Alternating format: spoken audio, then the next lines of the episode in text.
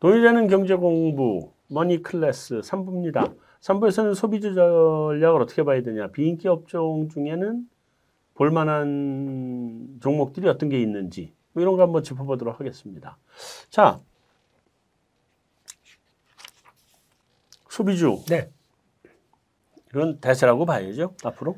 어, 소비주 쪽에서 여러 가지가 있겠죠. 네. 네. 그 중에서 혹시 음식료 쪽도 소비주다라고 보게 되면은 그거 좀 어, 무서워. 네, 소비주가 되겠죠. 네. 음식료 쪽은 그 살짝 좋게 봅니다. 네, 좋고. 보고 음. 그 그다음에 나머지 이제 뭐 어, 여, 앞서 말씀드렸던 여행이라든가 뭐 음. 레저, 음. 뭐 카지노, 호텔 뭐 이런 쪽은 일단은 어, 기저 효과 말고 그 나머지를 얼만큼 또 이겨, 이겨내느냐 네. 라는 부분들 쪽에 포커스가 맞춰져 있기 때문에 네. 아마 그에 비교해서 예전만큼 실적 흐름들과 주가 수준을 비교했었을 때 그보다 지금 오버했다라고 하기 음. 때문에 안 사시는 게 좋을 것 같습니다. 그렇죠. 그쪽은 지금 아직 실적은 안 나는데 기대감이 너무 많이 너무 많이 반영됐죠. 네. 그렇기 때문에 같아요. 판단의 기준을 그렇게 가져가시면서 음, 음. 일단 2019년과 비교를 해서 보셔라 음. 하는 게 가장 중요할 것 같고요.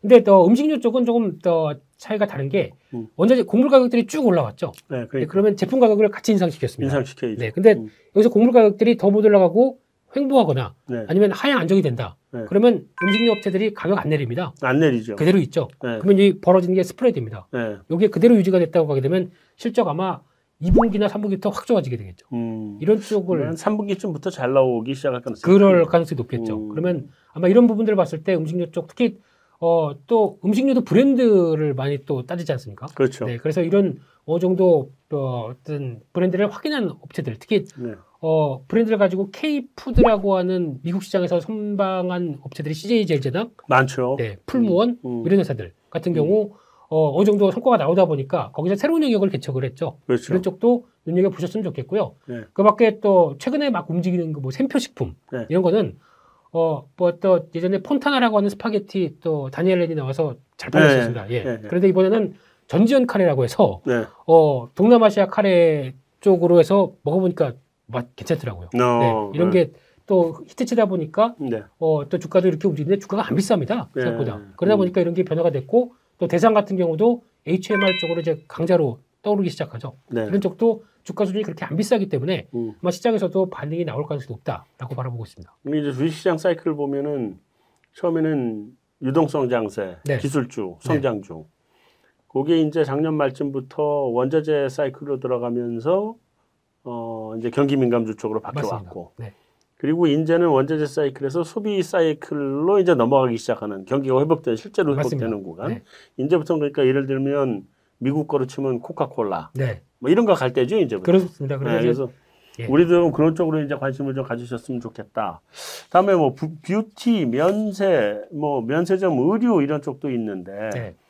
의류는 뭐, 뭐 매출이 꽤 늘어나고 좋을 거다라는 얘기를 하더라고요. 네. 근데 뷰티하고 면세는 지금 실적 나기 전에 너무 오르지 않았어요? 네, 면세도 쉽게 말씀드리면은 어, 호텔 신라 같은 경우 실적이 지금 생각보다 1분기 잘 나왔습니다. 네네. 근데 내용을 보다 보니까 말씀을 드렸듯이 뭐 구조 조정했던 흐름들 거기다가 또 인천공항 면또 깎아줬죠. 네, 임대료를 깎아줬죠. 그리고 네. 거기다가 과거에는 면세점 들어올 때 뭐 따이공 같은 경우도 인센티브 많이 줬지 않습니까? 네. 네, 많이 사가면은 우리가 이만큼 할인해 주겠다. 뭐 음. 이러면서 여러 가지로 했는데 이게 없어지다 보니까 네.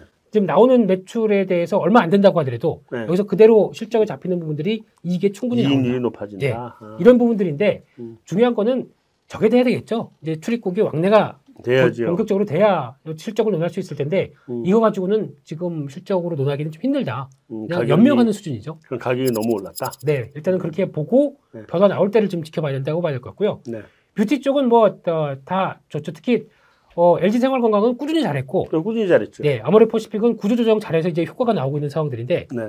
어, 이쪽보다 그래도 어떤 저 어느 정도 트렌드가 맞아가는 쪽, 특히 요즘 보게 되면은 저희가 전통적으로 아는 기초 화장품의 강자, 뭐 색조 화장품의 강자보다 음. 요즘 보다 보니까 저도 잘 모르게 네. 뭐 MZ 세대가 좋아하는 쪽의 브랜드는 완전히 막 천차만별이더라고요. 또 다르죠. 네, 그러다 음. 보니까 이게 상장된 회사도 아니고 네. 그런 쪽에서 다양하게 그러니까 즉 아마 뷰티 쪽도 그런 그 스파 브랜드처럼 음. 좀 이렇게 빠르게 적용하면서 또 막 여러 가지가 또 나올 수 있는 국면이기 때문에 네. 기존의 업체들이 이를 얼만큼 잘 어, 어떤 추종하고 움직이느냐에 대한 부분들도 중요할 것 같고요. 네. 그 중에서 하나가 이제 또 어떤 기초 화장품의 강자 이런 음. 쪽은 꾸준히 나갈 수밖에 없는 소모품 쪽이지 않습니까? 네, 그렇죠. 이런 쪽에 음, 변화를 좀 챙겨 보시되 음. 아마 어, 또 어느 정도 반영된 측면도 있습니다. 근데 기초 화장품 쪽도 주가가 너무 많이 올랐더라고요. 약간 그런 생각이 들어서 네, 신규로-. 뭐라고 말씀드리긴 좀 그렇고요. 네. 그 중에서 그래도 아모레퍼시픽 같은 경우는 음. 어, 아모레퍼시픽 우선주가 있는데 네. 본주와 우선주의 괴리가 너무 많이 벌어져 있습니다. 아, 네, 그러다 보니까 만약에 아모레퍼시픽이나 뷰티 쪽에 관심이 있으시다고 하게 되면 네. 우선주로 조금 더 공략하시는 게 낫지 않을까. 우선준 따라가니까. 네, 그래서 음. 괴리는 좁, 그러니까 어, 계속 부각을 맞는데 괴리만 좁힌다고 하더라도 수익률이 확 달라질 수가 있으니까 아, 우선주로 매매하시는 게 좋겠다라고 보여집니다. 음, 네. 알겠습니다. 그래서 일단 뭐 뷰티나 이런 쪽, 면세 이런 쪽은 좀 많이 달렸으니까 네, 어, 좀 지금은 신규로 입성하는 거는 조금 좀 부담스러운 구간으로 왔다. 근데 네. 가지고 계신 분들은 홀딩하고 가면 되는 거죠. 네, 갖고 계신 분들은 충분히 어느 정도 어, 이권이다 보니까 예, 이게 또 그리고 계속 앞으로 나올 테니까. 그렇죠. 예, 네. 그렇기 때문에 보이는 괜찮다고 생각됩니다. 네, 네. 그리고 아모레퍼시픽 같은 거는 신규 입성은 뭐 우선주 같은 건 좀 괜찮아 보인다. 네, 우선주 쪽이 좋아 보입니다. 아, 네, 알겠습니다. 네. 자, 다음에 넘어가서 네, 옛날에 정화조였던가 뭐 이런 게 있었는데 차화적이었습니다. 차화조였나? 네. 지금은 이제 여긴 철화조를 얘기하는데 네. 이게 이제 우리 아주 대표적인 민감주. 그렇습니다. 네. 네. 그 철강화학조선이 한참 좀 달리다가 네, 좀 주춤해요. 그렇습니다. 네, 예, 그동안 못 들어갔던 분들이 지금이라도 들어가야 되나? 뭐 이런 분들이 있단 말이에요. 네. 어떻게 해야 돼요? 어, 그래도 지금 사이클 정도라고 하게 되면 경기 민감 쪽은 네. 또그 철강주를 비롯해서 화학주도 마찬가지로 물론 제품 가격들이 좀 밀렸습니다. 네. 그러다 보니까 뭐 피크아웃 얘기도 있는데 저희는 이제 그런 거는 지나봐야 되니까 뭐 여기서 피크아웃이란 거를 먼저 점칠 수도 없고요. 네. 네, 근데 어 중요한 거는 그 제품 가격들과 함께 가, 주가도 같이 좀 영향을 받았다라고 하게 되면 많이 받았죠. 네, 이 정도쯤에서 그럼 또 생각해 볼 수 있는 게 수요가 꺾이겠느냐? 네. 경기는 계속 어, 안정세 회복세로 들어간다라고 네. 하게 되면 예전 수준보다 높아진 물론 고점에서 밀렸다고 하더라도 이 정도 제품 가격이라고 하게 되면 여전히 trading 기회는 있다라고 봐야 될 것 같습니다. 음. 그렇기 때문에 지금 어, 철강 뭐 화학 관련된 쪽, 뭐 경기 민감 사이클 조선 뭐 이런 네. 쪽은 네. 여전히 지금은 어, 조정 지금 정도 자리면은 사도 된다고 생각됩니다. 지금 정도 되면 사도 된다? 네. 어, 네. 그것도 어떤 거는 좀 PBR이나 네. PER가 좀 많이 높아 보이는 것들도 있던데. 그런 것도 있죠. 근데 이게 네. 아마 작년 기준으로 실적을 보시지 마시고 아마 이 이쪽 종목들 같은 경우는 이번 1분기를 기준으로 해서 네. 아마 1분기보다 2분기가 살짝 좋거나 거의 비슷한 수준이다라고 하게 네. 되면 이 포인트를 보고 어떤 어, 멀티플을 계산하시는 게 더 좋지 않을까 싶고요. 근데 그 PER 멀티플은 그런데 네. PBR 멀티플은 아니죠. DBR 멀티플도 다를 수가 있죠. 다르죠. 네. 근데 그래서 PBR 멀티플들도 굉장히 높은 것들이 많이 있다. 대표적으로 금호석유 같은 거겠죠. 네. 네, 이런 쪽도 물론 그렇긴 한데 이게 저희가 그 말씀드렸듯이 이게 사이클 산업이다 보니까 네. 저는 이걸 가지고 여기서 지금 시작해서 신규를 사서 앞으로 10년을 가져가라는 말씀이 아닙니다. 음. 네, 그러니까 지금 시점적에서 조정을 받았는데 네. 아마 이런 어떤 어저 PBR 바닥에 어, PBR 쪽으로 바라보는 시각들은 비싸다고 하더라도 네. 여전히 실적 베이스가 그대로 남아 있다라고 하게 되면 음, 기회는 뭐 기회는 있다. 예, 한두 한두 달 정도까지 보면서 어, 스윙할 수 있는 전략들은 나올 수 있겠다라고 보여집니다. 그럼 trading 관점이네요. 여전히 trading 관점입니다. 네, 근데 네, 경기 민감주 그럼 좀 장기로 내년 정도까지 보는 건 어때요?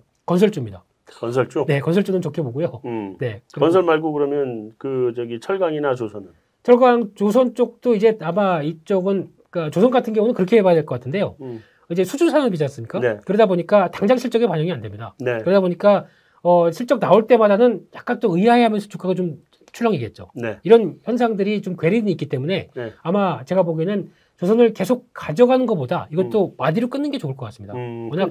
예, 음. 어, 이렇게 조정 때 들어갔다가 좀, 좀 과열, 단기 과열 때 나오는 이런 전략들이 훨씬 네. 더 좋다고 생각됩니다. 알겠습니다. 네. 건설은 뭐 아까 말씀 뭐 하셨으니까 넘어가고 네.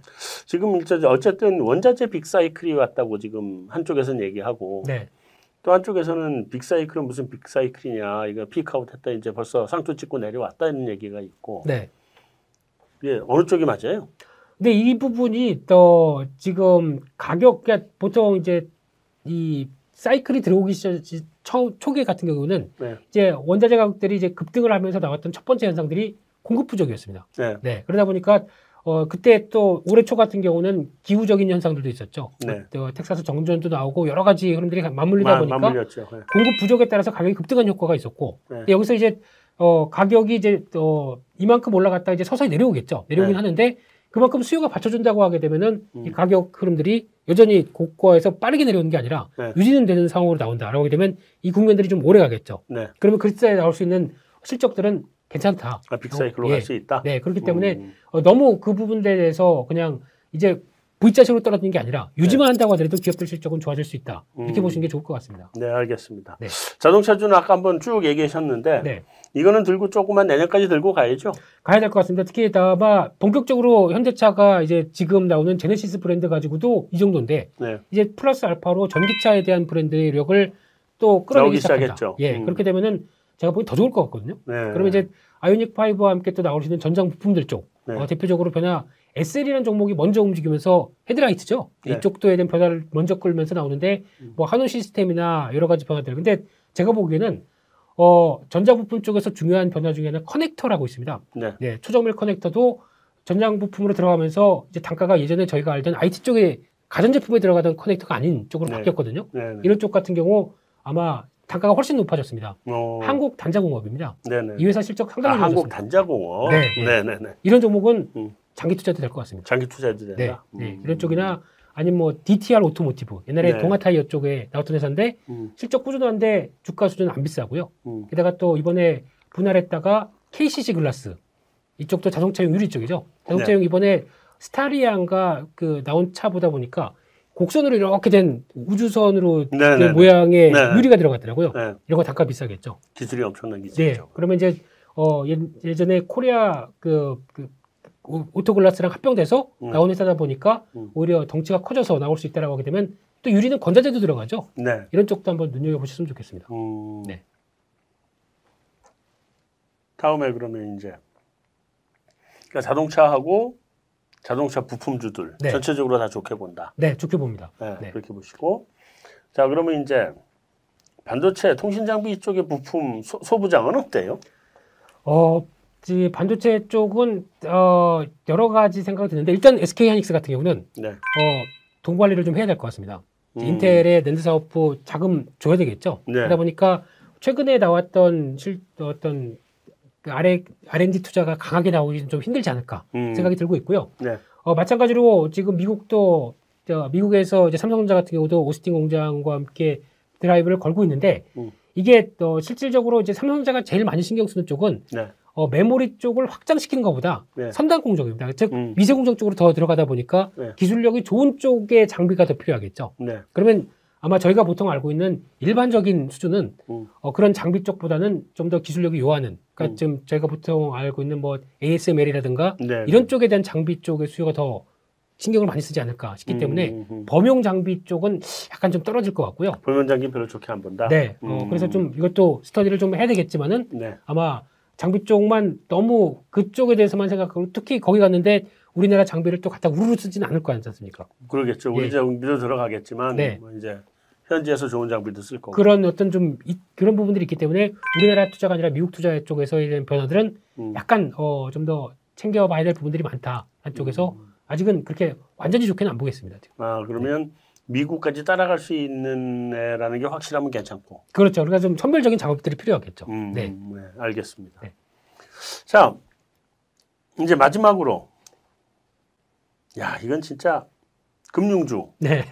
난 평생에 금융주는 한 번도 안 했어요. 아 그러세요? 예. 네. 너무 재미가 없잖아. 네. 이건 옛날에 은행, 예. 뭐 쓰- 싸면 2만 원, 비싸면 4만 원 네. 말하자면 네. 고사에서 왔다 갔다 그냥 네. 얼마나 재미없어요. 그러니까 사실 개미 입장에서는 이게 금융주 손대는 게 재미가 없거든. 증권주는 화끈하죠. 그렇죠. 예. 네. 여긴 뭐 그 저기 뭐야 자- 그 액면, 액면가 밑으로도 갔다가 그- 액면가 10배, 20배도 갔다가 이런 게 증권주니까 화끈한데 네. 요즘은 개별 증권사가 없잖아요. 개별 은행사도 없고 그렇죠. 그러니까 금융지주 쪽에 많이 들어갔죠. 다 한편에서 금융지주직밖에 없잖아요. 네, 네. 그러다 보니까 여전히 이제 는 쳐다보진 않게 되는데 네. 이 어때요? 이거 갖고 가야 될 시기가 이미 지났다는 얘기도 있긴 한데 많이 올라오기도 왔고 예. 근데 그래도 여전히 더 갖고 갈 필요가 있다 왜냐면 금리 상승기니까 얘네는 앞으로 실적이 순 그 예대 마진이라 그럴까나 뭐 이런 것들이 앞으로 네. 계속 늘어난다. 어, 딱 금융주를 보는 시각은 뭐 여러 가지 다 있겠지만 이거 사서 무슨 재미가 있어. 그러니까 재미가 없어요. 네, 하실지 모르겠는데 제가 보기에는 쌉니다. 네. 이게 뭐 정부 정책적인 압박도 있고 여러 가지 흐름이 있다고 하더라도 네. 일단 중요한 건 쌉니다. 어, 그러다 그래요? 보니까 그냥 베이스로 네. 그냥 뭐 어, 은행 가서 예금 들지 마시고 네. 은행 줄을 하는 게 훨씬 더 좋겠다라고 보여주고 있고요. 아, 네. 그 차라리 방법이네. 네, 네. 그럴 정도로 그냥 은행주 사서 네. 방치해 놓으시죠. 네. 한뭐 1, 2년 정도 방치해 놓어도 된다. 배당으로만 금리 충분히 인상기에는. 네. 음. 배당으로만 충분히 나올 수 있는 부분들이고 음. 또 그러다 보니까 보험주도 의외로 안 비싸더라고요, 다들. 음. 네, 그래서 배당 노리시고 싼 걸 노리신다라고 음. 하게 되면 그냥 사놓고 기다리시는 것도 나쁘지 않다. 일거양득이다. 네. 근데 그렇다고 음. 굳이 이쪽을 해서 뭐 매매를 하겠다라고 하면은 답이 안 나올 겁니다. 네. 네. 너무 매매가 어렵습니다. 좀 어렵게 움직이고. 아니 재미없어요, 네. 진짜. 그냥 사고 묻어놓자. 은행 예금 대신 넣어놓자. 네. 아, 알겠습니다. 네. 자, 여기까지로 해서 3부 마치고 이제 4부로 넘어가겠습니다.